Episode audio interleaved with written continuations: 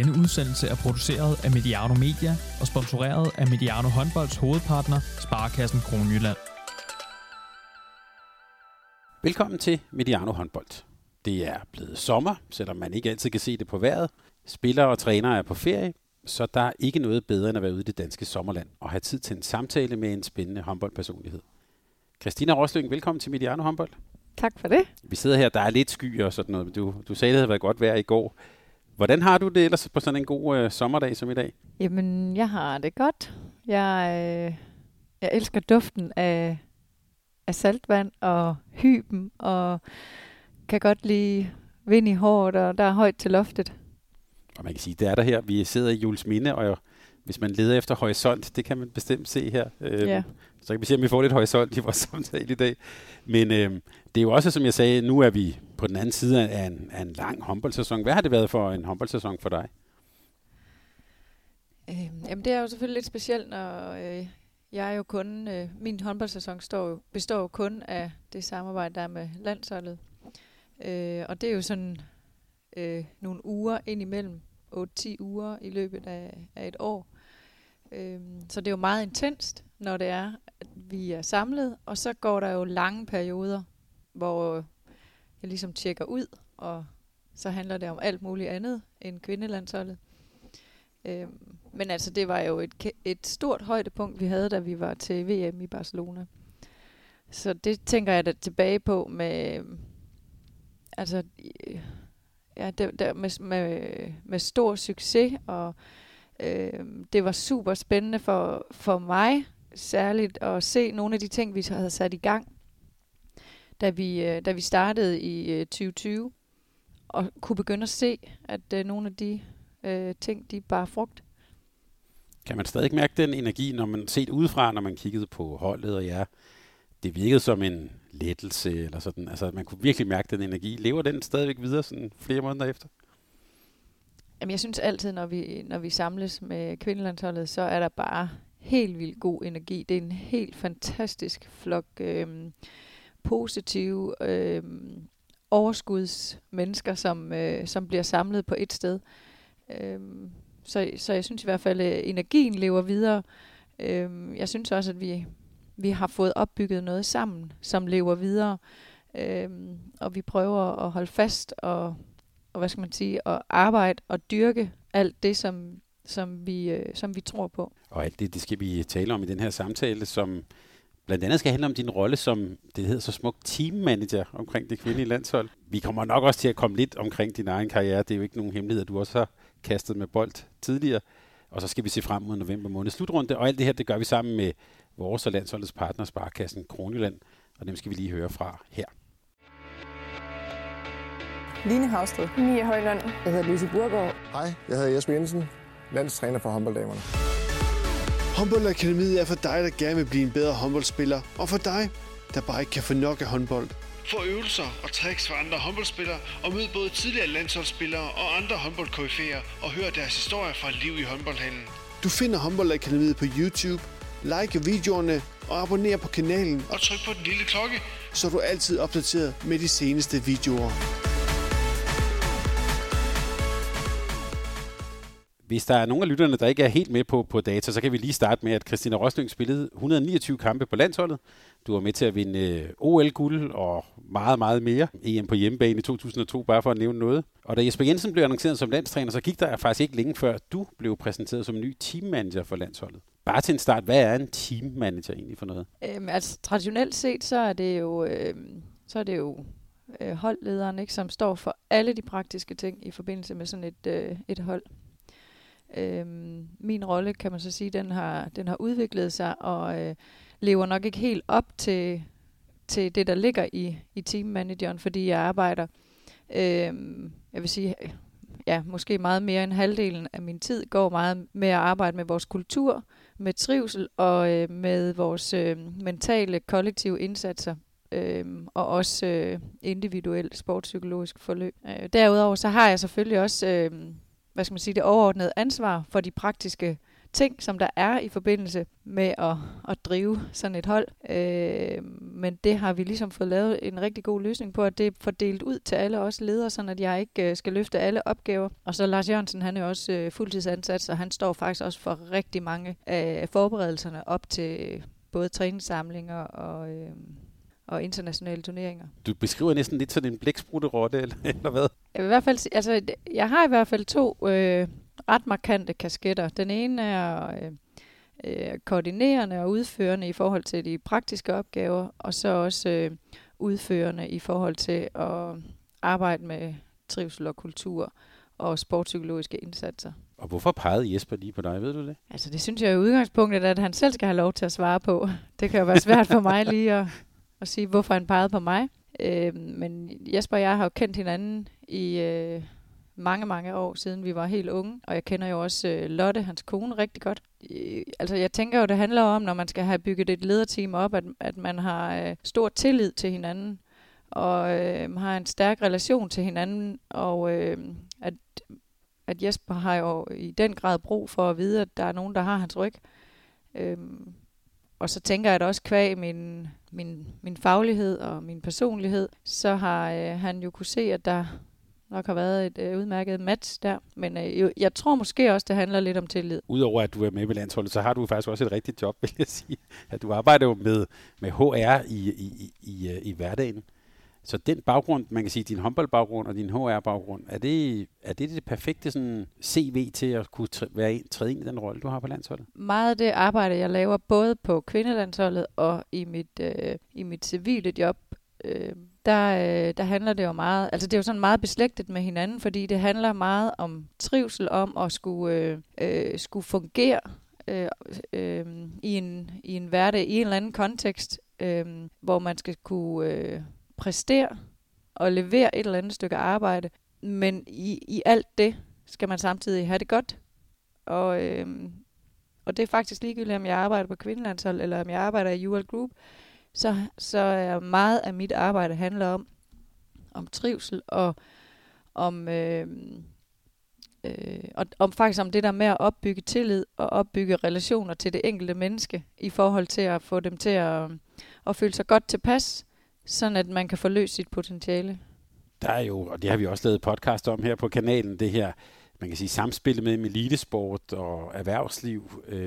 Hvor- hvordan ser du det forhold? Er, der, altså, er det noget, man kan overføre en til en, eller hvordan, hvordan ser du forholdet mellem de to størrelser? Altså i virkeligheden mellem dine to arbejdsopgaver eller to jobs? Jamen, jeg tror, jeg vil sige, at det handler om følelser. Og øh, uanset om man er en professionel håndboldspiller og skal ind og præstere på banen, eller du er en øh, øh, professionel øh, erhvervs, øh, har, har et helt almindeligt job og skal, øh, skal ind og præstere et eller andet, hvor der er noget på spil, noget du gerne vil lykkes med, uanset hvilket niveau det er på, så er der følelser i spil, og de følelser, det er de samme.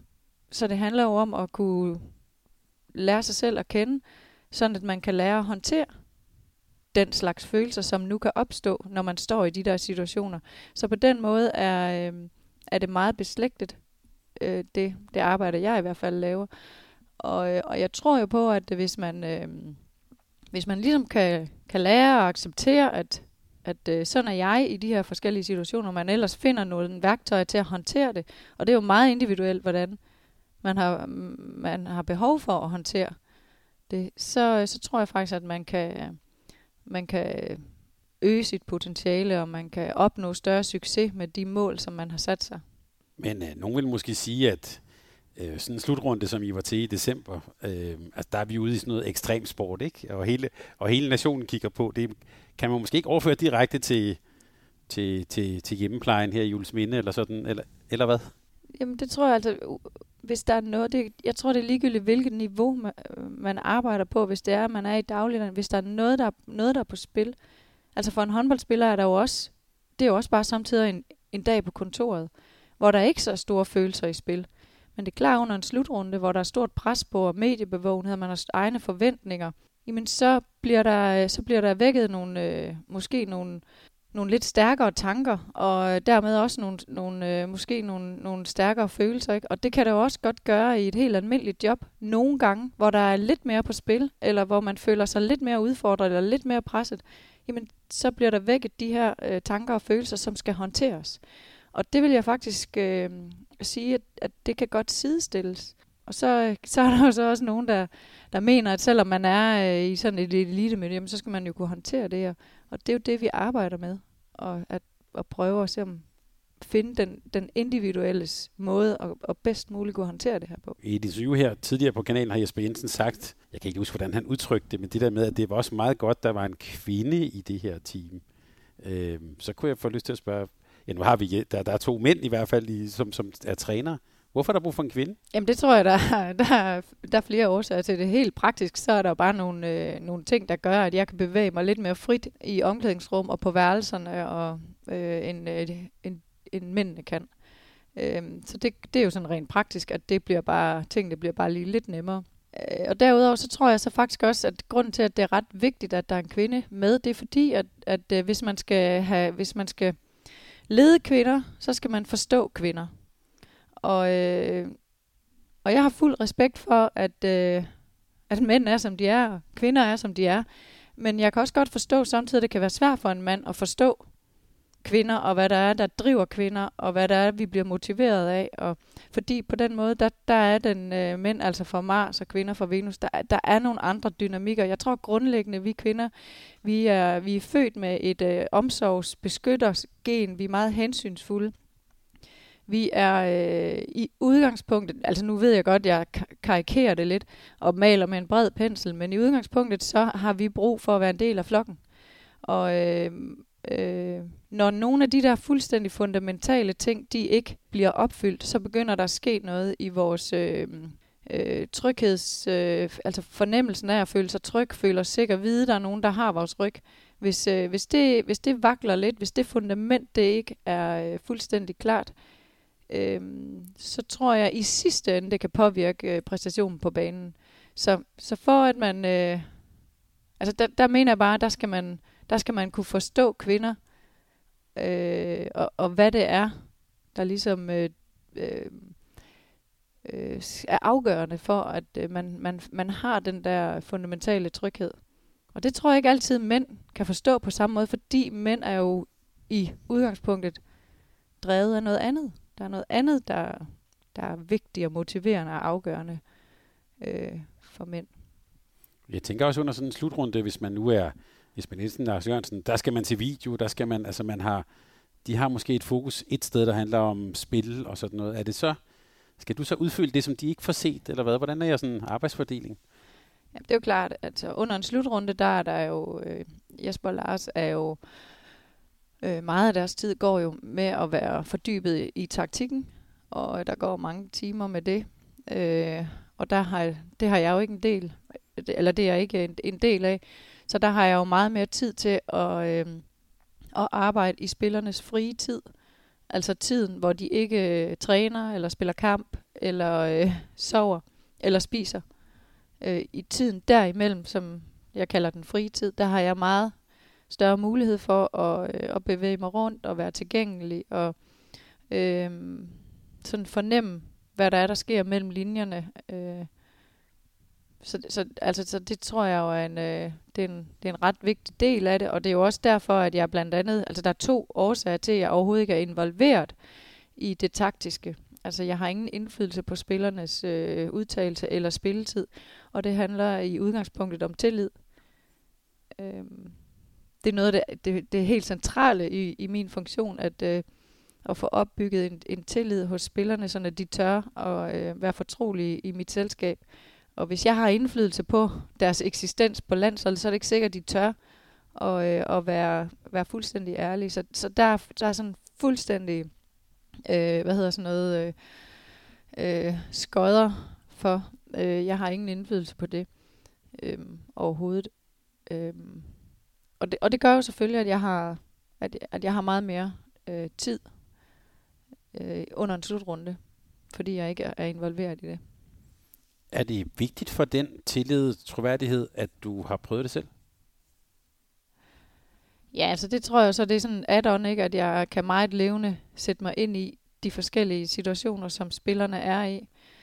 Øh, hele tomme rummen omkring en slutrunde, det har jeg prøvet mange gange før.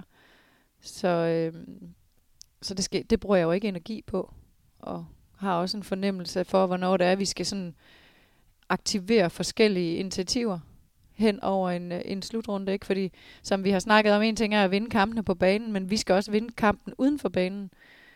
Det er enormt lang tid, man er samlet, og øh, uden at jeg har lavet regnestykket, så en øh, lille øh, procentdel af al den tid, der spiller vi håndbold. Al den anden tid, der er vi jo stadig samlet. Øh, og det er alle de andre nationer også. Så, øh, så en ting er at vinde kampen på banen, men vi skal også vinde den uden for banen ved at være, være det bedste team sammen.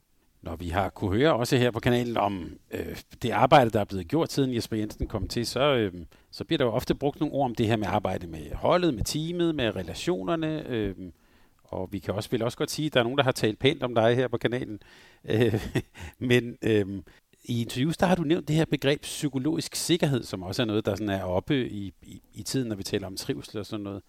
Hvordan kan man bruge det på et håndboldhold? Jeg synes jo, det er ret afgørende for, at man, øh, man, kan, være, man kan være fri til at, at præstere. At, øh, at, at du, øh, hvis, du, hvis der er et eller andet på spil med dig, så, øh, så har du øh, en sikkerhed for, at der er en, øh, en, øh, en gruppe omkring dig, som har din ryg og øh, du, øh, du kan 100% stole på, at, øh, at det bliver inden for, for, for de øh, rammer, som, som vi har sat op. Øh, vi har arbejdet en del med det her med at ture og være sårbar i et øh, præstationsmiljø.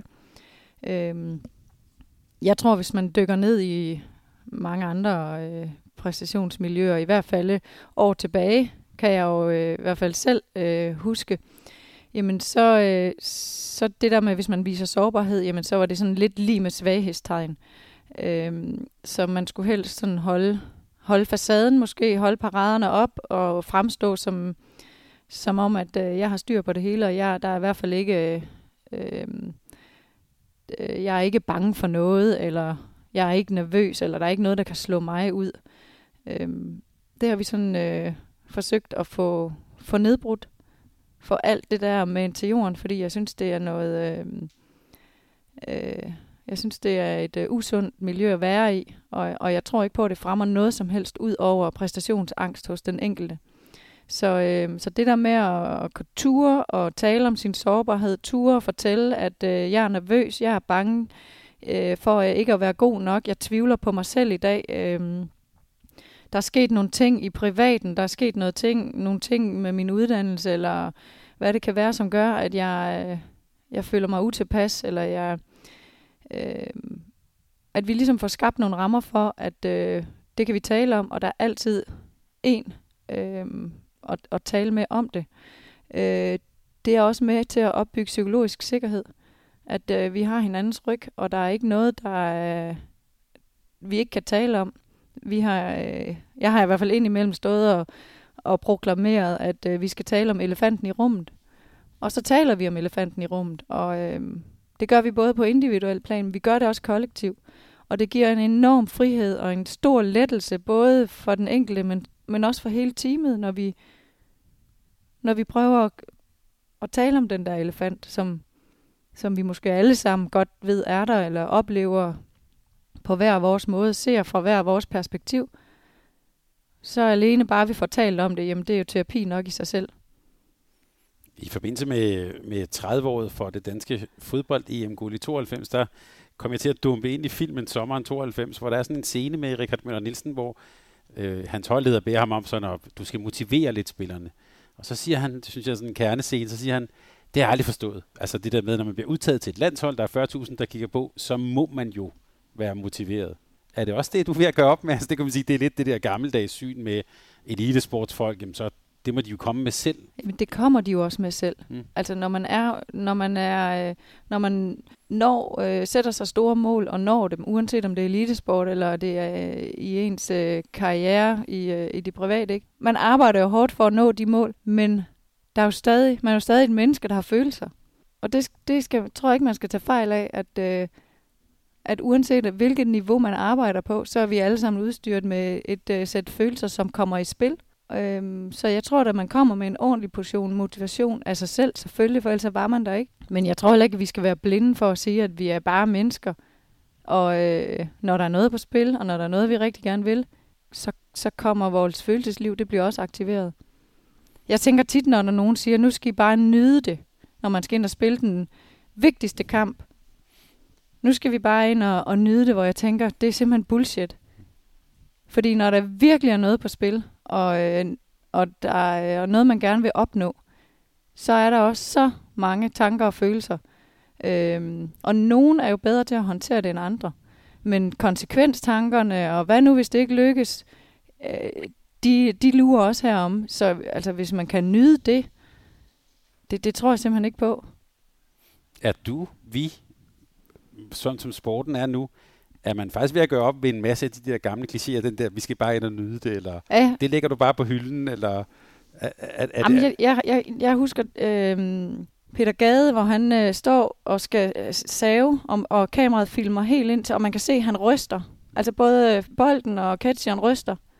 Hvor, hvor man sådan tænker, altså han, han er så nervøs. Der er så meget der er adrenalin i kroppen. Det er der ikke ret mange, der kan nyde, tænker jeg umiddelbart. Men man kan nyde det bagefter. Men når man er i det, så skal man være indstillet på, at elitesport eller alt andet, hvor der er noget på spil, det er sgu ikke altid sjovt. Og det er benhårdt. Og man skal kunne lide, at det gør ondt. Og man skal kunne lide, at øh, den der øh, nervøsitet, og man skal kunne lide at prøve at arbejde med at håndtere de der tanker, som kan spille en et lille pus. Det skal man kunne lide. Og hvis man kan det, så, så, så tror jeg, man kan blive rigtig god til at håndtere det. Og så kan man nyde det bagefter. med de her, du har jo spillet meget store kampe også selv. Nød du dem? Ikke alle sammen. Det var... Øh, nej, det gjorde jeg bestemt ikke. Øh, og, men jeg, det er jo først nu her, mange, mange år efter, ikke, at jeg også er blevet meget klogere på mig selv, og hvad der egentlig skete dengang. Og det er jo også en af incitamenterne for mig til at gå ind i, øh, i arbejde med kvindelandsholdet. Det var jo også at prøve at være med til at, at skabe noget personlig indsigt ved de her piger, sådan at de på en eller anden måde kan være med til at speede den der proces op, sådan at de, øh, at de kan blive mere bevidste om, hvad der er, der sker omkring dem i de her, øh, i de her situationer. Du nævnte tidligere i samtalen her det her med at, jeg tror du sagde, bygge, skabe kultur. Jeg har også set dig blive nævnt som en kulturbærer på landsholdet. Kultur er jo sådan lidt et, man kan sige, for nogle af det er måske et lidt fluffy begreb. Hvad er det for noget? Nogle siger, det sidder i væggene eller i måden, vi er sammen på. Men hvordan arbejder man med, med kultur? Altså vi har, vi har jo, vi har jo defineret nogle øh, værdier, som ligesom skulle være bærende og kendetegnende for vores kultur. Og så har vi jo, øh, så handler det rigtig meget om at få sat noget adfærd på de værdier. Altså hvordan er det så, det ser ud, når vi for eksempel på kvindelandsholdet hylder forskellighed. H- hvordan er det, vi gør det? Hvordan gør vi det på banen? Hvordan kommunikerer vi omkring det? Hvordan gør vi det uden for banen?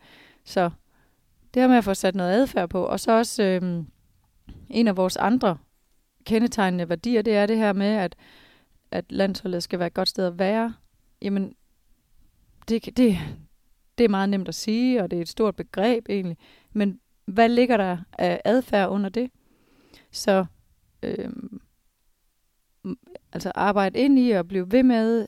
Øhm, altså, det handler jo om at blive ved med at massere værdierne og øh, måden, vi er sammen på. Hele tiden trække gode eksempler op fra hverdagen af. Lige præcis her, der udviser du ansvarlighed over for, øh, over for din holdkammerat.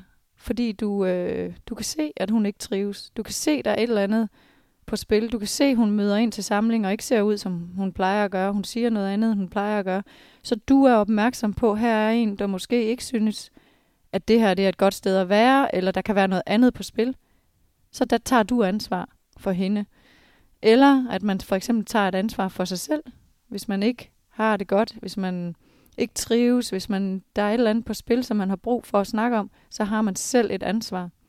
Vi bliver ved med at, at dyrke de her ting. Jeg, øh, jeg slår på glasset til hver eneste samling og taler det her ind for at, som jeg sagde, massere det ind og, øh, og er meget opmærksom på at trække de gode eksempler øh, frem. Enten så gør jeg det, eller så øh, Jesper, han er super skarp til, samtidig med, at han træner et eller andet øh, taktisk håndbold, så i tale sætter han øh, nogen af vores, øh, altså vores kulturelle arbejde.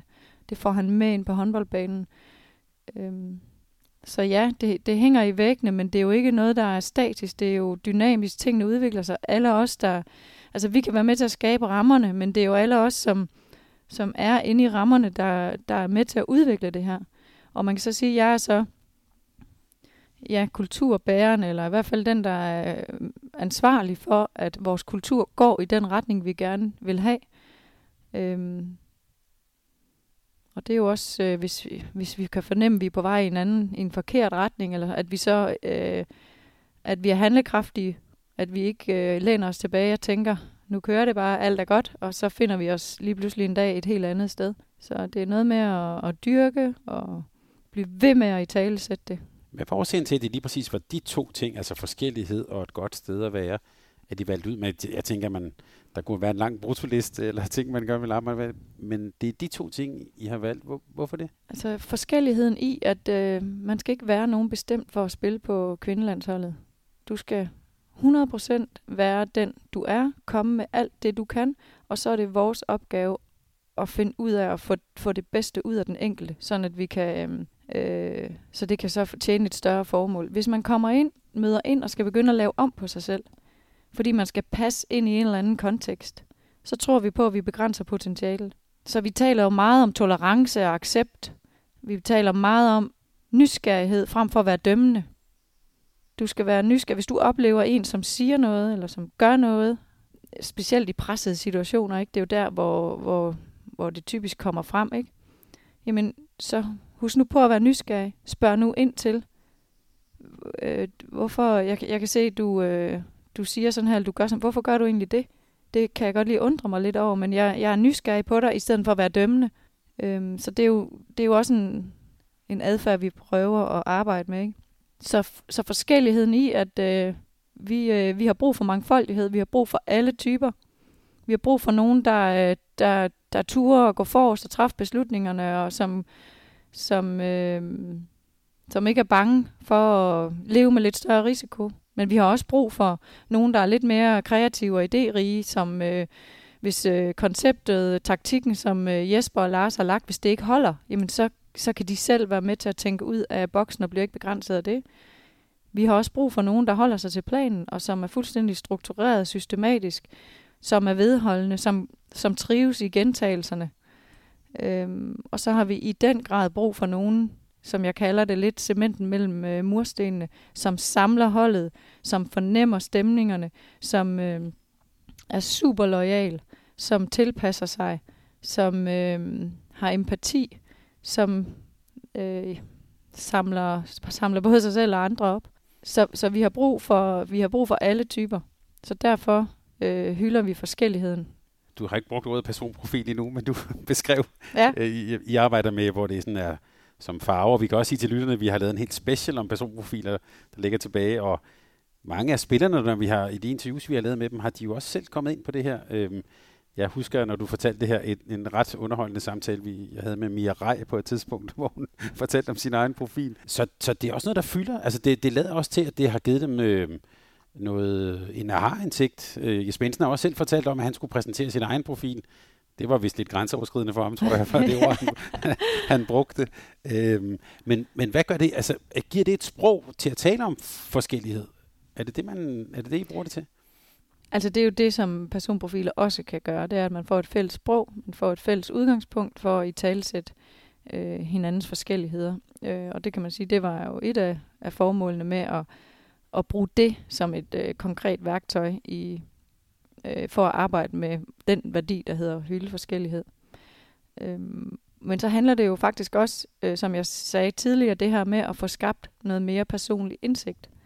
For jo klogere du bliver på, på dig selv, øh, jo klogere kan du også blive på andre.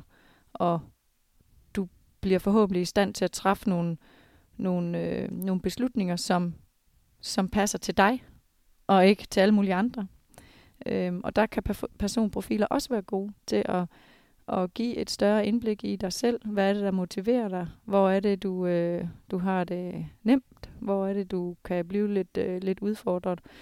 Og det er jo på det individuelle plan. Vi har jo også arbejdet, udover det har vi også arbejdet med det på et kollektivt plan og kigge på, Hvor er det så, vi har teamens ressourcer hen? Hvor er det, vi kan blive udfordret hen? Hvad er det, vi skal være særlig opmærksom på i de pressede situationer? Øhm, så, så man kan sige, øh, personprofilerne har været med til at skabe et, et fundament for vores arbejde med forskellighed. Og hvordan ser din egen profil ud? Altså, jeg har jo en, øh, en meget... Øh, øh, jeg, er jo, jeg er jo lidt den der... Jeg er jo cementen mellem murstenene, hvis jeg skal bruge det begreb. Øh, jeg er meget holdspilleren og øh, øh, fornemmer de der stemninger mellem linjerne. Øh, jeg er også villig til at ofre mig selv til fordel for holdet. Øh, og når det så er sagt, så øh, har jeg jo også selv bevæget mig i øh, et øh, elitesportsmiljø hvis man sammenligner med, med mange andre, så har jeg jo også en, øh, så bliver jeg også motiveret af konkurrence, og øh, jeg kan også godt, øh, jeg trives faktisk også ved at arbejde i pressede situationer. Jeg har det også bedst med at arbejde forholdsvis målrettet, have nogle tydelige mål, og jeg er egentlig også rimelig, når jeg så får sat de der mål, så er ret god til at, at bare fokusere på det. Så jeg har egentlig sådan en, en personprofil, hvor jeg er sådan lidt af min egen modsætning i virkeligheden, trækker sådan lidt i, i modpolerne, men ja, sådan er jeg jo. Men det lyder måske meget passende til det arbejde, du laver med landsholdet, kunne, kunne man sige. Øh. Jeg trives i hvert fald rigtig, rigtig fint i det her øh, elitemiljø, og hvor jeg så kan få lov til at arbejde med de lidt mere bløde værdier. Det her begreb med, med, med trivsel, som du også var inde på, både, man kan sige, både på en almindelig arbejdsplads og på et landshold, er jo et, et ord, der har været meget sådan stor fokus på de senere år. I, hvis vi havde siddet i USA, havde vi nok talt om ordet mental health. Simone Biles var jo, øh, kan man sige, meget frem om det sidste sommer ved OL i Tokyo. Øh, oplever du sådan en, hvad kan man sige, en anden form for sådan, ja, sårbarhed, som du nævnte, eller åbenhed, end da du selv spillede? Ja, bestemt. Det er heldigvis er der meget mere fokus på den del, og øh, jeg tror jo også, at man, nu siger jeg mand, fordi det er sådan over en, en bred øh, skar, er blevet opmærksom på, at hvis vi skal hvis vi skal hente flere procenter, hvis vi skal øh, øge niveauet, jamen så er der noget at hente på det mentale øh, område og, øh, og trivsel i det hele taget.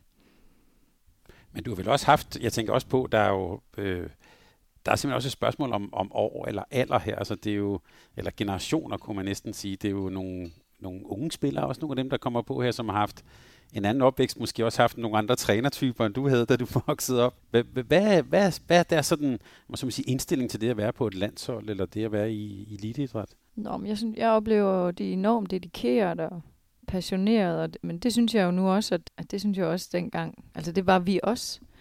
Så det synes jeg ikke sådan har forandret sig. Altså hvis du spørger sådan ind til sådan en stor forskel, så, så tror jeg, øh, altså teknologien omkring håndboldspillet har forandret sig rigtig meget. Øh, og så, øh, hvad skal man sige, øh, fysikken har forandret sig. Og så er der hele den her del omkring øh, SoMe medier, som har, øh, som har forandret sig voldsomt, og som jeg tror spiller en stor rolle i forhold til ens mentale sundhed. Og, og øh, måske i virkeligheden også derfor, at det er nødvendigt, at vi, øh, at vi allokerer så mange ressourcer, som vi overhovedet kan til at arbejde med mental sundhed, fordi der er bare øh, et helt andet parameter, som, som gør sig gældende, og det er det her med at være, øh, øh, være håndboldspiller 24-7. Det var jeg jo også dengang, hvor jeg spillede, men, men øh, jeg, kunne, øh, jeg skulle ikke på samme måde sådan stå til rådighed øh, på sociale medier, det var, når der engang mellem var et pressemøde, eller der var en journalist, der ringede, eller, eller i forbindelse med kampene. Men nu er de jo, øh, altså de er jo på øh, 24-7, og øh, der er ikke ret langt fra, øh, fra deres fans til dem, som øh, har behov for at kaste op i tastaturet. Og det skal man jo øh, være i stand til at kunne håndtere, og vi taler jo om meget, meget unge mennesker her, som som er gode til at spille håndbold. Og det er jo meget forskelligt, hvordan man bliver påvirket af folks holdninger og meninger til en selv. Det bliver meget, meget personligt, ikke? Øhm, så, så jeg synes, det har, altså det har i hvert fald været, det er i min verden den største årsag til, at, at vi er nødt til at arbejde meget, meget mere med mental trivsel og få, få skabt nogle, nogle værktøjer til at håndtere den del. Hvordan ville du have haft det, hvis der fandtes Instagram for 20-25 år siden? jamen, jeg priser mig lykkelig over, at det ikke er der. Og man kan også bare sige noget af det arbejde, som jeg jo også laver ved siden af. Øh, mit arbejde med kvindelandsholdet, øh, hvor jeg også arbejder som sportspsykologisk konsulent for nogle unge. Altså det er jo, når, når jeg møder unge, så er det jo præstationsangst. Øhm, og hvis, hvis jeg kunne, jeg ved godt, det er meget primitivt, men så vil jeg sige, øh, luk for alle sociale medier og aftale med en 3-4 af dine venner. Vi ses fysisk.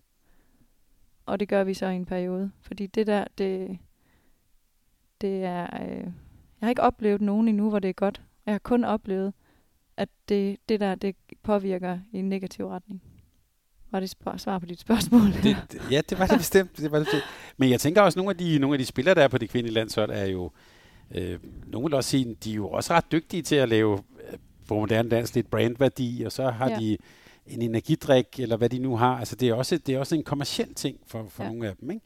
Men det gør vel også, at der hele tiden er den der, øh, ja, nu vil sige ikke den femte væg, men der er hele tiden den der, det der ekstra øje på det, man gør. Ikke? Og ja. du kan hele tiden få en, få en besked. Hvis vi to sidder og taler sammen her, det er rigtig hyggeligt, det er rigtig fint. Hvis jeg lavede noget på Instagram, så kunne jeg jo få nogle kommentarer lige med det samme, som ja. kunne lidt spolere det, som vi ellers er i gang med her. Ja. Og der tror jeg virkelig, man skal øh, gøre op med sig selv, hvad, hvad det er, man vil, og hvad det er, man er i stand til. Og øh, være meget opmærksom på, hvordan du bliver påvirket af det her. Og hvis det har det mindste dårlige indflydelse på dig, jamen, så skal man så skal man måske vælge en anden strategi. Og så ved jeg godt, at det er et, øh, at det er jo en, en måde at eksponere sig selv på, og, øh, og, og opbygge sit eget brand. Øhm, og derfor så ser man jo også flere og flere, der får professionelle til at hjælpe sig med det her, fordi det er, det er, øh, det er en ret svær manøvre, og en balancegang på en knivsæg, altså at skulle, øh, at skulle finde ud af, øh, ja, at kunne være i det selv, så det ikke påvirker en i, i negativ retning. Og øh, jeg vil i hvert fald bare sige, at øh, nu, nu dem, der er på kvindelandsholdet, de er jo forholdsvis gode til at håndtere det her. Øh, og de, der er også mange af dem, der øh, har nogen til at hjælpe sig med det. Øh, og i Dansk Håndboldforbund har vi jo også øh, ansat øh, folk til at, at håndtere den her øh, side af, af sporten. ikke. Så, øh, så de er jo godt hjulpet på vej. Men man kan så sige, at alle, alle andre øh, har jo ikke de samme muligheder for at, at få den her hjælp. Øh, og der vil jeg i hvert fald bare sige, at jeg er glad for, altså som er virkelig taknemmelig over, at, øh, at det ikke eksisterede dengang, hvor jeg var igennem hele den her manege. Og du fik også lov til at spille ungdomsslutrunder og sådan noget i nogenlunde fred. Der var, ikke, der var ikke nogen, der fulgte med i, hvordan det gik der. Nej. Før I kom hjem med en guldmedalje. Eller? Ja, det var i lufthavnen. ja. ja. Men det der med øh, trivsel, sårbarhed, var det noget, der var mere sådan tabu for 20 år siden på, på et kvindelandshold? Altså, jeg kan kun tale fra mit eget perspektiv, men, og, og det var det i hvert fald. Det var ikke noget, vi, vi talte om. Altså, jeg, jeg mindes, at vi laver sådan noget lidt mere kollektiv, det som vi i dag nok vil kalde teambuilding. Sådan nogle aktiviteter lavede vi. Øh, men, men overhovedet ikke noget individuelt arbejde i forhold til øh, mental styrke. Så, og der slet ikke, altså, og der slet ikke noget omkring øh, at vise sårbarhed, og at det faktisk er en helt naturlig del af, når der, altså af et præstationsmiljø, når der er noget, der er på spil. Det, øh, det kan jeg overhovedet ikke mindes, at der på noget som helst tidspunkt var fokus på. Og det var jo også derfor, at, øh, at jeg gik ind til det arbejde med kvindelandsholdet om, at øh, det her, det skal simpelthen ændres. Øh, jeg tror på, at man kan, når man er, når man er fri i, i sin tankegang, øh, man behøver sikkert at være lykkelig, man øh, som minimum bare være afklaret, så præsterer man øh, på et meget højere plan. Øh, så det er jo hele målet med de her kvinder, at øh, forsøge at få dem afklaret så godt som muligt i alle facetter i deres, øh, i deres liv. Øh, fordi så, så tror vi på, at vi, øh, at vi kan øh, befri potentiale eller øge øh, præstationen på banen. Hvordan har du oplevet, man kan sige, holdets udvikling? Det er jo grundlæggende det samme, hvis vi tager VM 19, EM 20, VM 21, sådan nogenlunde den samme sådan, hvad kan man sige, øh, persongruppe. Øh, men set udefra i 19 en meget skrøbelig gruppe, sådan så det i hvert fald også, også ud, da man så et landshold i knæ. Altså også meget svingende i præstationerne. De kunne slå hvem som helst og næsten tabe til hvem som helst. Og nu fremstår det som en måske en knap så skrøbelig gruppe. Eller er det, det er set udefra? Hvordan, hvordan ser du på det indenfra? Jamen, jeg ser det øh, som en, øh, som en meget homogen gruppe. Og øh, vi har nogle, øh, nogle, nogle meget solide øh, et, et meget solidt fundament at stå på sammen. Øh, og det vil så både øh, en stærk kultur, en, øh, et godt taktisk setup, øh, øh, en, et, et fysisk øh, et fysisk setup, som er i verdensklasse. Øh, Øhm, vi, øh, vi arbejder benhårdt, både kollektivt og individuelt, på det mentale plan. Så, øhm, og så har vi øh, og så har vi et, øh, et socialt setup, vil jeg faktisk også kalde det, hvor øh, vi faktisk, vi kan, godt, vi kan godt lide at være sammen. Vi kan godt lide at være der. Øhm, vi er, øh, altså Jesper og Lars, de er jo sindssygt skarpe øh, på det taktiske og på det tekniske øh, plan. Øhm, så vi, vi oplever også, når vi træner, vi har... Øh, vi har endnu til gode at have en dårlig træning. De er, øh, de er, de leverer hver eneste gang til træning. Selv nu her, hvor vi har været samlet i juni måned, efter alle kamp, altså sæsonerne var slut, og de øh, kiggede egentlig bare frem mod sommerferie. Altså, så leverer de på alle træninger. Det er, det er ret imponerende. Så, øh, så der har vi jo et ret stærkt setup, og så, og så når jeg taler om den frie tid, altså alt det udenom kampe og træning, der har vi jo fået øh, også bygget et stærkt fundament op. Så jeg ser egentlig en, øh, en gruppe i, i god harmoni. Øh, vi har hinandens ryg, der er psykologisk sikkerhed, og øh, øh, der er en stor tro på, at de ting, øh, vi sætter i gang, altså der, øh, der er der bare der er stor følgeskab, tror jeg, jeg vil, jeg vil sige. Men så lad mig spørge på en anden måde, da I spillede under corona slutrunde hjemme i boksen. Det var jo, øh, alle kunne se, det var jo, gik jo fantastisk godt. Og så er der den her bronzekamp, hvor nogen nok ville tænke, så, okay, så er vi slået tilbage til start. Eller hvad? Hvad, var din, hvad var din følelse efter den kamp? Jamen, det var også noget uforløst. Øhm, hvor vi, øh, vi havde jo en, en, øh, en rigtig god fornemmelse om det sted, vi var, og, og øh, fandt jo så ud af, at øh, der var vi ikke alligevel. Og øh, så vi var godt klar over derefter, at, øh, at øh, vi kan godt lige få armene lidt ned igen, og så arbejdshandskerne på, fordi at der er et stort stykke arbejde foran os, øh, når kampene bliver tætte. Der sker noget med os, fordi at, at ren, øh, hvad skal man sige, taktisk og rent håndboldmæssigt var vi jo øh, godt forberedt med den tid, som vi nu havde vi var godt klar over, at der også var ting, øh, perspektiver i spil, som vi ikke havde fået armene omkring.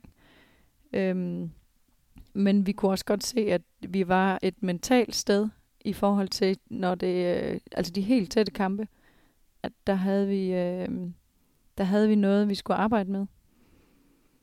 Og det er jo så, det er jo en af de ting, jeg synes, der er super spændende, det er det der med, at, øh, at man lærer jo allermest, når det er, at man ikke lykkes med tingene. Og øh, den øh, Kroatien-kamp, der den lærte vi jo helt vildt meget. Den gav os jo et super stærkt afsæt ind i, det, ind i den nye sæson, kan man sige, den nye landsholdssæson, frem mod VM i Barcelona, i forhold til at, at dykke ned i nogle, øh, ja, specielt nogle mentale processer omkring, hvad er det, der sker med os i de der situationer, og det har vi jo øh, arbejdet ret, ret intenst med, og må jo også bare sige, at øh, da vi så spiller i i Spanien mod Spanien og, og lykkes med at, at vinde den bronzekamp, altså det var da også en stor forløsning, fordi at vi så netop kunne få tage skridtet et skridt længere op af stigen, ikke? og kunne lægge det bag os, at, øh, at vi kan også godt vinde de tætte kampe, når der er, når der er rigtig meget på Altså når vi spiller direkte om medaljen, ikke? Så det var da, det var da en stor forløsning, men altså, fejl er jo vores venner, de øh, venner er jo sat i verden til at hjælpe en, når det, når det er svært.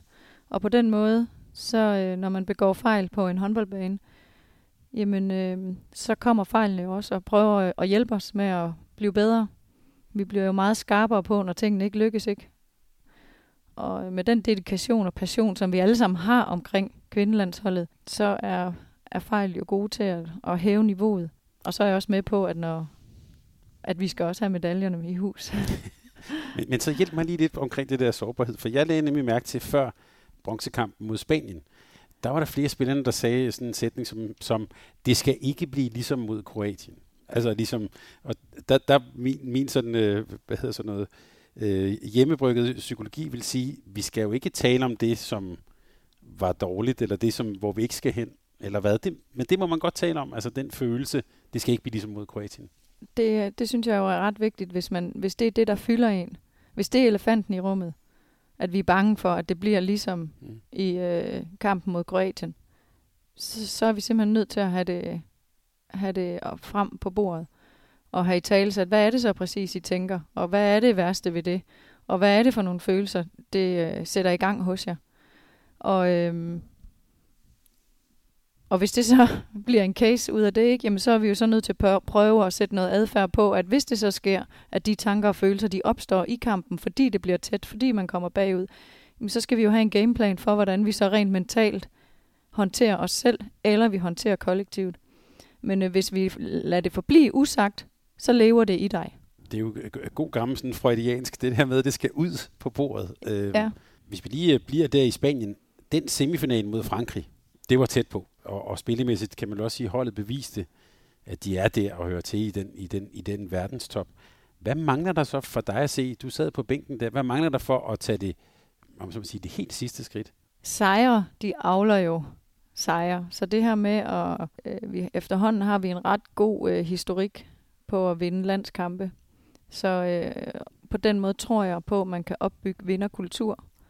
At når man står i de tætte kampe, det er jo også det, vi oplever med franskmændene og nordmænd. De har vundet så meget, og de har også vundet de tætte kampe, så de bliver ved med at tro på, at de kan vinde dem, når man står i de helt tætte kampe. Ikke? Og det er jo også en kultur, man skal have bygget op, øh, men som kommer over tid, fordi man så lykkes med at at vinde, og nu lykkes vi med at vinde over Spanien, så det var en stor skalp, vi fik taget der, i forhold til at opbygge den her øh, vinderkultur. Øh, også det her med at arbejde med de individuelle kompetencer.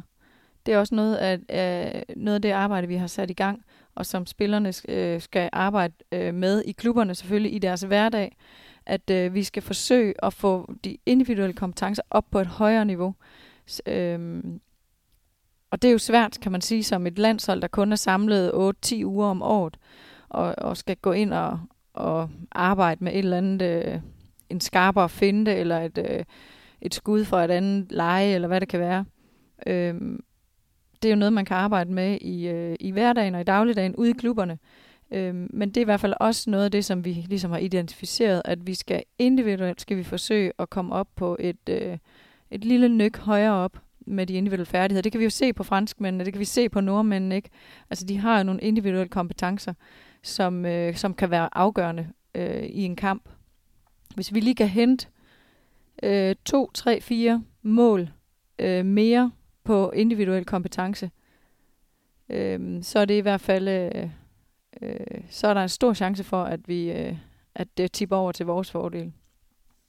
Christina, det arbejde, du er, du er i gang med, man kan sige, det foregår ved siden af, at du også har et andet arbejde, som vi var inde på.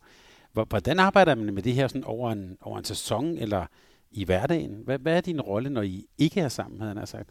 Altså, vi har jo en, øh, en årsplan, hvor øh, vi ligesom, jeg har lavet en årsplan, hvor jeg kigger ind i, hvad er det for nogle indsatser, der er behov for i løbet af året, øh, i forhold til at være, være mest parat til slutrunden.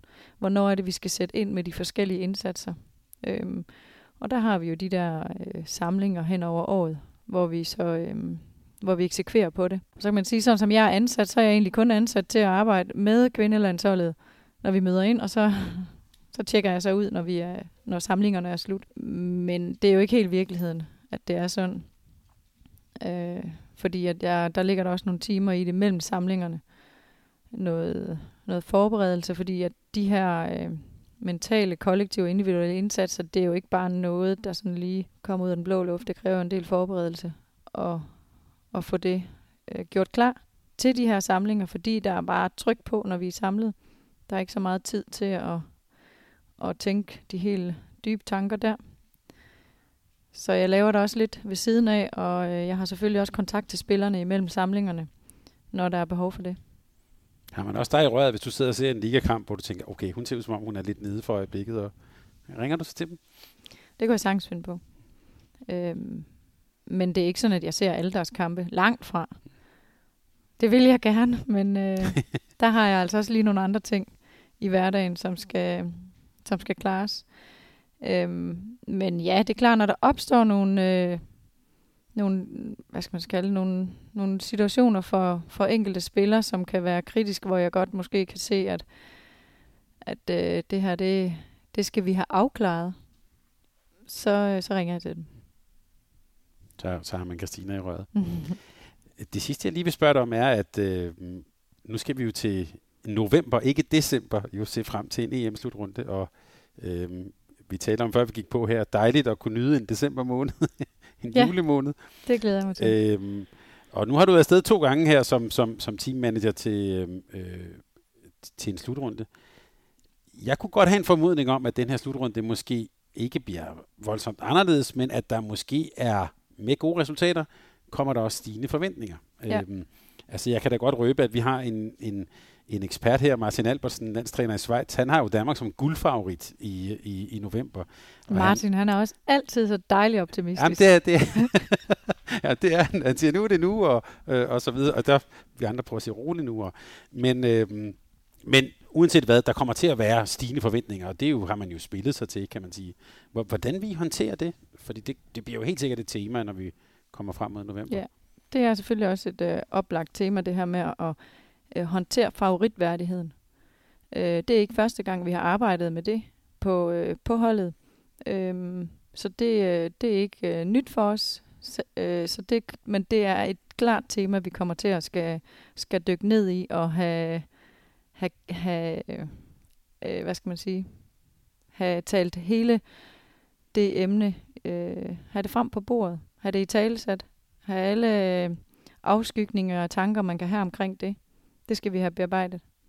Øh, det er selvfølgelig oplagt, men altså, jeg synes jo også, at det er jo også sådan en, en god bevidsthed om, at øh, man er jo favoritter, fordi man har gjort sig fortjent til det. Og at øh, alt det arbejde, vi har lavet, øh, både nu her på kort sigt, men også det lange arbejde, som pigerne har lavet gennem de sidste mange, mange år, at øh, det, øh, det bærer frugt. Og, øh, og det, øh, der, vi skal jo ikke gøre andet, end at vi har gjort hele tiden. Vi skal jo ikke øh, ud og øh, opfinde et eller andet nyt, eller øh, tro, at øh, tingene skal forandres. Øh, det er jo ret vigtigt, at vi øh, holder fast i det, vi kan, og øh, bliver ved med at gøre det, som vi er gode til. Og, og det har vi egentlig gjort hele vejen igennem. Og øh, det er jeg faktisk slet ikke så bange for, at vi skal, øh, at vi skal miste fokus fra. Øh, men det er klart, det er noget af det, som vi skal være med til, og, øh, altså i hele, hele truppen, og bevare øh, fokus på det, som vi er gode til, og øh, det vi hele tiden har gjort. Fordi der, det er selvfølgelig, der kan godt opstå mange forstyrrende tanker, når man bliver favoritter. Øh, og, og vi har selvfølgelig også selv store forhåbninger, øh, når man går ind i sådan en øh, slutrunde her. Men altså, vi ved jo også godt, at, at når man kommer, hvis det lykkes os at komme til en øh, finale weekend, uanset om man er favoritter eller ej, så kan alt ske i sådan en weekend, og, og det tror jeg måske også bare, man skal have sådan et, øh, en åben tilgang til. Øhm, at der så altid er nogen, der, øh, der, der allerede på forhånd har, har, øh, er meget optimistiske og, og meldt, meldt øh, placeringsrækken ud. Øhm, så, så er det jo også okay, men, men øh, så længe at vi, øh, at vi bare får talt om det, så tror jeg, vi, øh, så, så er vi godt tjent. Ja, for det, det er et underligt tema. Jeg ved ikke, om det er bare noget, der foregår i Danmark. Det der med, at man altid skal sige, hvad er målsætningen inden? Og målsætningen er selvfølgelig at komme så langt som muligt. Ja. og så er der jo stolpe ind og stolpe ud og sådan Ja. noget. Er, er, er det kun noget, som optager medierne, det her med, hvad er målsætningen? Altså vi har, det er jo lidt i den her arbejde med forskellighed, at øh, vi er også godt klar over, at øh, man kan have forskellige målsætninger som landsholdsspiller. Øh, nogle de går kun efter at vinde guld, det er den eneste øh, grund til, at de er der. Andre de, øh, de har et øh, anderledes billede af at spille på landsholdet, at, øh, at øh, man er måske lidt mere udviklingsorienteret. Man vil gerne forsøge at få det bedste ud af sit eget potentiale. Man vil gerne forsøge at få det bedste ud af teamets potentiale, og så må vi se til sidst, hvad det så ender ud i af resultater. Der kan også være nogen, der er meget, meget unge, som er med for første gang eller anden slutrunde, som måske bare i virkeligheden er glad for at være med, og som får en kæmpe øh, en på opleveren.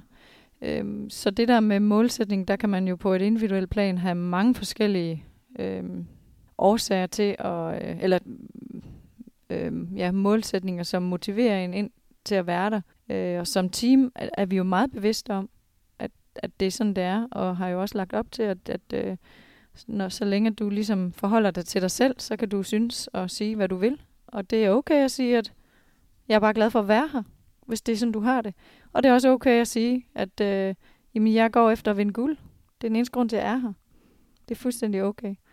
Øhm, så længe, at vi, øh, at vi ligesom holder os inden for, at øh, det skal være et godt sted at være. Vi øh, hylder forskelligheden, og øh, vi arbejder benhårdt på, og øh, de roller, som vi har fået, og de opgaver, som vi øh, hver især har fået, på at indfri dem på bedst mulig måde, for så tror vi på, at, at vi kan lykkes som kollektiv. Og hvordan har det været for dig, det her med at komme ind i den her rummel med samlinger og slutrunder igen og sådan noget? Er der, er der lidt cirkushest, der, der er vågnet op igen? Ja, det er, det er vildt fedt. Så jeg trives i et øh, i sådan et miljø, hvor øh, det er ikke et spørgsmål om, om man vil.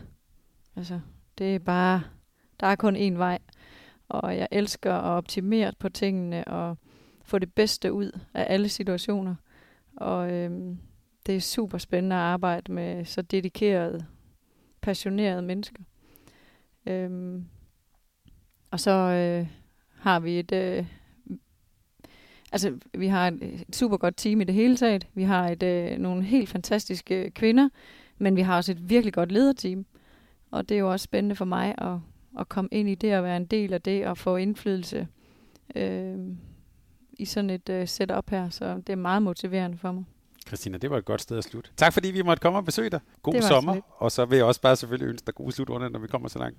Tak for det, og i lige måde, både hvad angår sommer og slutrunde. Ja, ja, Amba, og det vi kan sige til lytterne, bare roligt, vi kommer til at vende frygteligt tilbage til det. det er godt. Tak for det, Christina. Selv tak. Tak fordi du lyttede til en podcast af Mediano Håndbold. Hvis du kunne lide udsendelsen, så husk at abonnere på Mediano Håndbold, der hvor du hører podcasts. Så får du den seneste udsendelse serveret direkte til dig. Du må gerne fortælle dine venner om os, og husk at følge os på Facebook, Twitter og Instagram.